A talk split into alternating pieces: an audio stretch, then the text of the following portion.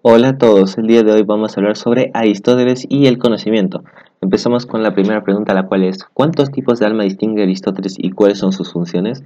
Eh, Aristóteles distingue tres clases de alma: la vegetativa, que es propia de las plantas, pero presente también en los animales y en el hombre; sensativa, de los animales y en el hombre; y racional, exclusiva del hombre, con tres características: causa el movimiento del cuerpo, conoce eh, e incorpórea. Eh, segunda pregunta, ¿cómo se puede aplicar el término medio según Aristóteles en nuestra vida? Este justo medio según Aristóteles es la recta razón que decide el hombre prudente. Este término medio es una opción intermedia entre el exceso y el defecto, el cual apunta al equilibrio entre las pasiones y las acciones. Se debe elegir el término medio y no el exceso ni el defecto. Tercera pregunta, ¿se puede hablar de la inmortalidad del alma en la concepción aristotélica? ¿Por qué?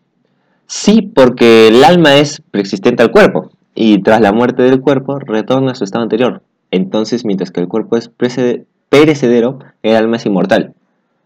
Cuarta pregunta. Según usted ha visto del video de clase, ¿qué tipo de felicidad nos plantea la sociedad de hoy?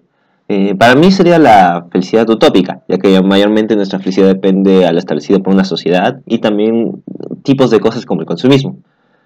Y quinta y última pregunta. ¿Cuál crees que es la finalidad del hombre? Teniendo en cuenta su superioridad intelectual respecto a otros seres vivos de la Tierra, la finalidad del hombre debería ser la de protector y desarrollar un conocimiento mayor a lo que lleve fuera de los límites del planeta, a otras galaxias y muchos mundos, pero sin ánimo de conquista o destrucción, pues vivimos en un mundo frágil en el que en cualquier momento la vida puede desaparecer. Muchas gracias por escucharme.